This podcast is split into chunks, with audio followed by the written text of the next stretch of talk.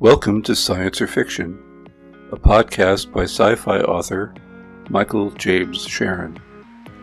In this program, we'll be discussing science, fiction, and the often blurred spaces between the two.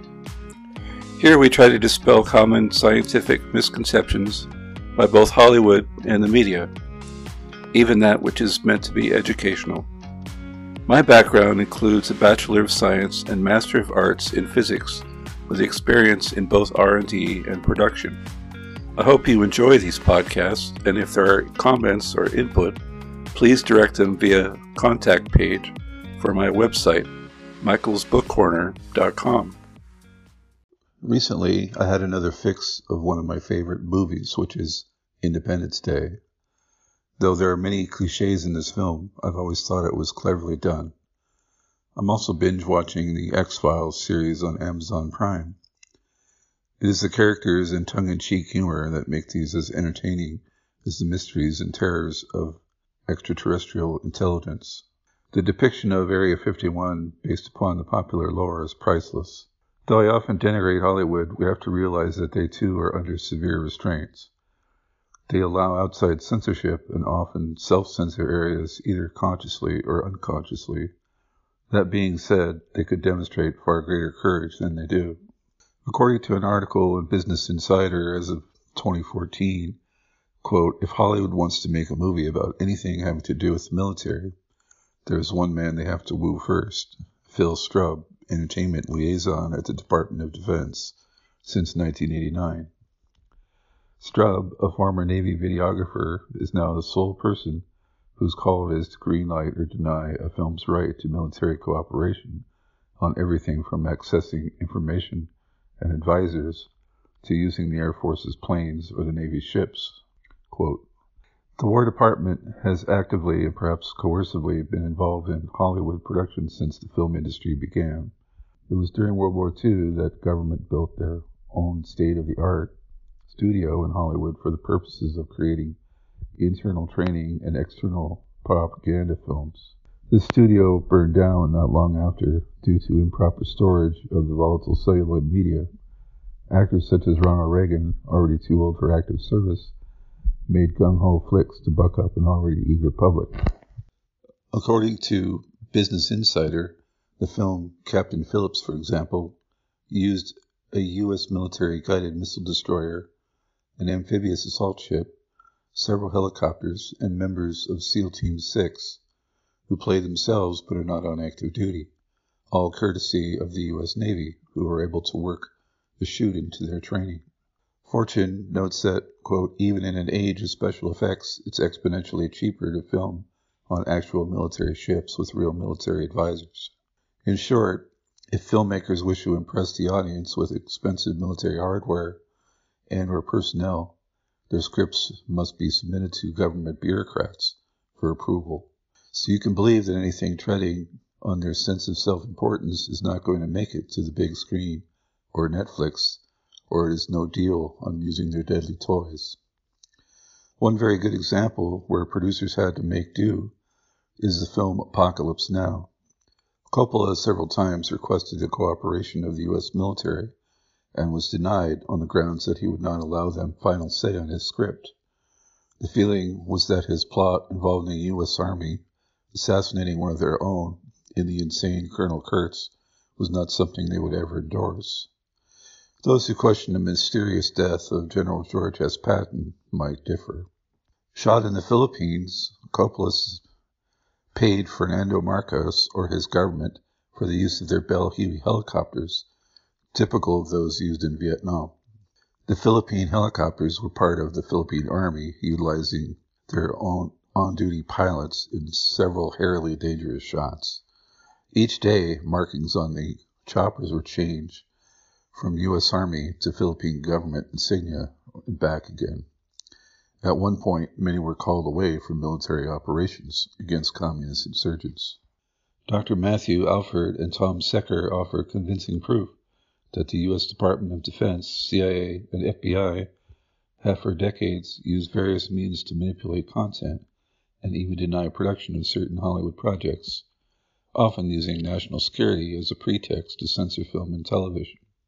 Alford and Secker point out that the Home Guard, those reserve forces outside the National Guard, provided tanks for the infamous feature film D.W. Griffith's Birth of a Nation in 1915, in which black slaves revolt against their masters before the Ku Klux Klan ride in on horseback to save the day. Using the Freedom of Information Act, the authors gained access to files that exposed the extent of government censorship in films between 1911 and 2017.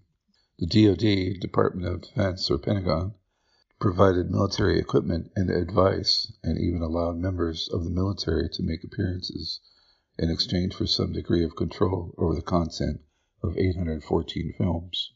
The authors continue, quote, If we include the 1,033 TV titles in our count, the number of screen entertainment products supported by the DoD leaps to 1,947. If we are to include individual episodes for each title on long running shows like 24, Homeland, and NCIS, as well as the influence of other major organizations like the FBI, CIA, and White House, then it becomes clear that the national security state has supported thousands of products. There's so much to cover regarding government control of the media that it will be covered in depth in a later podcast. Going out on a limb, this episode begins to explore the question of visitation by extraterrestrials, past and present. It is such a broad subject that there will no doubt be several subsequent episodes addressing different aspects. If there is definitive proof, or any hard evidence as opposed to speculation here, please contact me and enlighten me. I've not been down this rabbit hole sufficiently to reach a conclusion. For the record, I believe that life is abundant in the universe based upon the research I have done strictly from the standpoint of physics, biochemistry, and probability. I did a search for proof of alien technology using DuckDuckGo and came up with this list of arguments. The list is meant to somehow be proof that our industries are reverse engineering extraterrestrial wizardry. The article begins with this quote the fact that aliens are able to travel distances of hundreds of light years to visit planets in other solar systems or galaxies is an emphatic proof of the supremacy of their technologies. This argument is circular, i.e., ad hoc ergo post hoc propter hoc. After this, therefore because of this. The statement assumes a priori that aliens have already come to Earth while offering no evidence. The next paragraph offers more of the same. While many things have been known to mankind before, the jump in technology during the 1950s and 60s surely tells us that there was some guidance that led man to come up with technological advancements like never before. Alien theorists believe that this jump in technology is basically a product of reverse engineering on the alleged crash alien spaceships, which are rumored to have been captured in 1947 in Roswell, New Mexico, and many other places in the next few years. Here are some evidence that reverse engineering of alien technology is indeed a reality. This paragraph makes the same assumption in that alien spacecraft have already crash landed, not only in Roswell, but in several other places. Again, no facts or evidence are offered. We are to base the rest of the article on the line the alleged crashed alien spaceships, which are rumored to have been captured in 1947, in Roswell, New Mexico, and many other places in the next few years. Here are some evidences that reverse engineering of alien technology is indeed a reality. This article then proceeds with a list of reverse engineering examples to make any critical thinking person's skin crawl, not to mention the poor use of English. Number one, the metal titanium was discovered in 1791, but it was only after 1950 that it started being used for military aviation for the making of fighter jets that fly at incredible speeds. This is a meaningless statement, as the conclusion does not follow from the premise. Many metals were discovered but not used at the time because human know how did not yet exist. In the early 19th century, aluminum was extremely precious, since the energy required to smelt it was beyond anything practical to produce significant quantities. A small pyramid of aluminum was placed at the top of the Washington Monument as it was still a precious commodity. In the Bronze Age, iron has been found in jewelry for the same reason. Number two, the commercial and military application of fiber optics was not understood until 1958, albeit the fact that it was first demonstrated by Swiss scientists Daniel Colladon and Jacques Babinet more than a hundred years before in the 1840s. Again, industrial processes were not advanced enough. The principle of total internal reflection was long known. Chemistry itself, though, was still very new. Technological advancement does not move in a linear fashion. The pace is rather exponential based upon the work of many who have come before. Number three, it was in 1947 when Americans came up with the design for the transistor, a key element for the making of multiple electronic devices. While attempts to make something like this were on for years, it was not before November 1947 that scientists could come up with something like a transistor. You may want to be reminded that Roswell happened on 8 July 1947. Now, actually, the principle behind the point contact transistor was discovered in the 1930s this statement is self contradictory in that research had gone on for years before concluding that only a breakthrough based on alien technology made it finally possible. Today's billions of transistors on a chip have little or no resemblance to a Schottky diode It could not have been copied to create one. Further, it's hard to believe that anyone could reverse engineer alien technology in less than six months. While bulletproof vests were known in use even in World War II, the quality of vests shot up suddenly during the Korean War. Item number four. I don't know how the writer concluded this. Silk was used as protection against arrows by the ancient Chinese. Up to 10 layers of cotton was effective in the mid 19th century, and silk again by 1881 for stopping low velocity bullets. Plate steel has been used since the 16th century if referring to nylon fibers prior to the use of Kevlar, then that was developed in the early 50s but proved rather ineffective. This is another Roswell insinuation. Item 5. Lasers are an indispensable part of UFOs, and it was not before 1960 that humans could build something like it, irrespective of the fact that Albert Einstein had established theoretical foundation for lasers early on. They needed some practical examples to copy from, it seems. First of all, how are lasers an indispensable part of UFOs? The statement makes no sense. Though it is interesting that the microwave laser or maser was late in development, all of the principle for its operations, save for Einstein's stimulated emission paper, were centuries old. Again, the date based only on the alleged Roswell crash is all the author has. Number six, the night vision cameras were invented in 1963. Concept of night vision devices are allegedly influenced by the Roswell UFO that had windows through which the boarders could see outside at night without the use of any additional light source. Generation and detection of infrared light was understood in the 1940s. The technology for a high enough resolution detector array took that much more time to develop. Number seven, Microchips are evidence of reverse engineering of alien technologies. Since the end of World War I, scientists across the world have been working relentlessly to come up with a solution that would be minuscule in size but carry out many tasks that much ado. It was only in 1952 that the theories for the microchip came to light. Well, this is another conclusion based upon Roswell and with little respect to research in how microchips were developed or the path along which they follow, let alone the patterning of semiconductor wafers. The logic behind using two-state devices was around in the 1930s. They then used tube transistor computers developed in the 1940s as a necessary step toward integrated circuits. Remote control was discovered in 1955, item number 8 which is believed to have been taken from concepts of aliens as recovered from the crashed spacecraft. This is dead wrong. Nikola Tesla was the first to develop practical remote control by radio, which, contrary to popular belief, he invented rather than Marconi. He developed this with a model boat which he operated via a transmitter with a receiver built into the boat. Both the United States and Nazi Germany developed remote control weapons during World War II.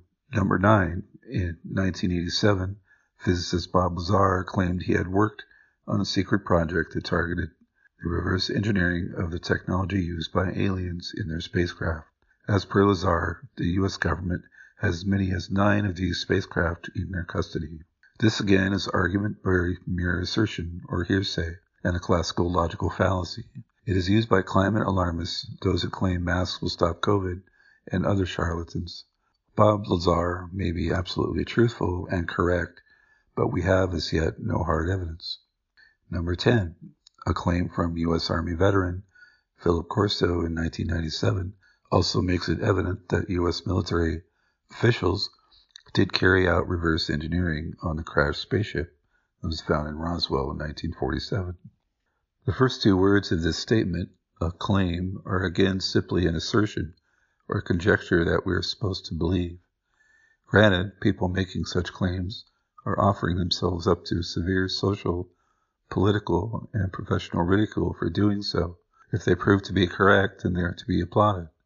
But as the saying goes, extraordinary claims demand extraordinary evidence. Personally, I do not know whether to be excited or terrified at the thought of extraterrestrial visitation. If it is indeed the case that such visits have been going on for years, then I doubt they are an existential threat to humanity. I could be wrong in this also. Perhaps their governments, if they are still so primitive as to tolerate them, are just as lame and inept as ours in getting anything done of a positive nature. If their ships keep crashing, then perhaps this is the case. If they have been visiting us, then they are exceedingly good at keeping a profile just low enough as to be non provable. As alluded to in the X Files, perhaps they are indeed in collusion with world governments and the cabals that control them. The government media academia complex is highly adept at concealing information in plain sight, altering or disappearing data and or those who put it forward. None of this can be ruled out, yet none of it can be proven without the proverbial smoking gun. From what little I've gathered on the Roswell incident is suspicious to say the least, but like so many government conspiracies, proven or unproven, who do we hold responsible? Governments are merely a small number of people forcing us to pay them. It is a group of killers, thieves, and liars. With all of their lofty words about justice or openness, they consistently come up short. Files are redacted, Freedom of Information Act requests are ignored or given only mild lip service. Government is by the government and for the government. This is why we have to laugh when we hear of new CIA or military disclosure with respect to the UFO phenomenon. Notice I won't be led to adopt the new moniker UAPs. Are we to expect that after many decades of denial and avoidance, that the powers that be will turn 180 degrees to suddenly be straight with those they steal from minute by minute? Regarding the name of this podcast, Science or Fiction, question mark, I have supplied commentary on the logical fallacies invoked by some of the arguments. Various cultural artifacts and eyewitness accounts are extremely tantalizing, but science needs something far more concrete to analyze.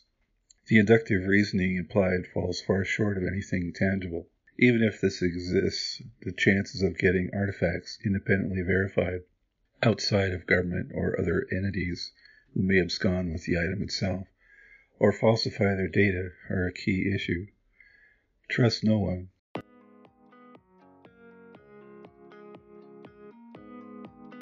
I hope you've enjoyed this program, written and presented by author Michael James Sharon, in conjunction with my many science fiction novels. Please visit the website, michaelsbookcorner.com, to see what is on offer. A complimentary ebook is available for joining the mailing list.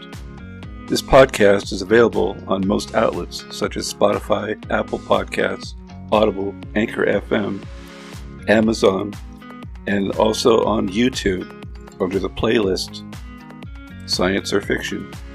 Look for the host on Instagram, medium.com, or Twitter under at classic underscore sci underscore phi. Thank you.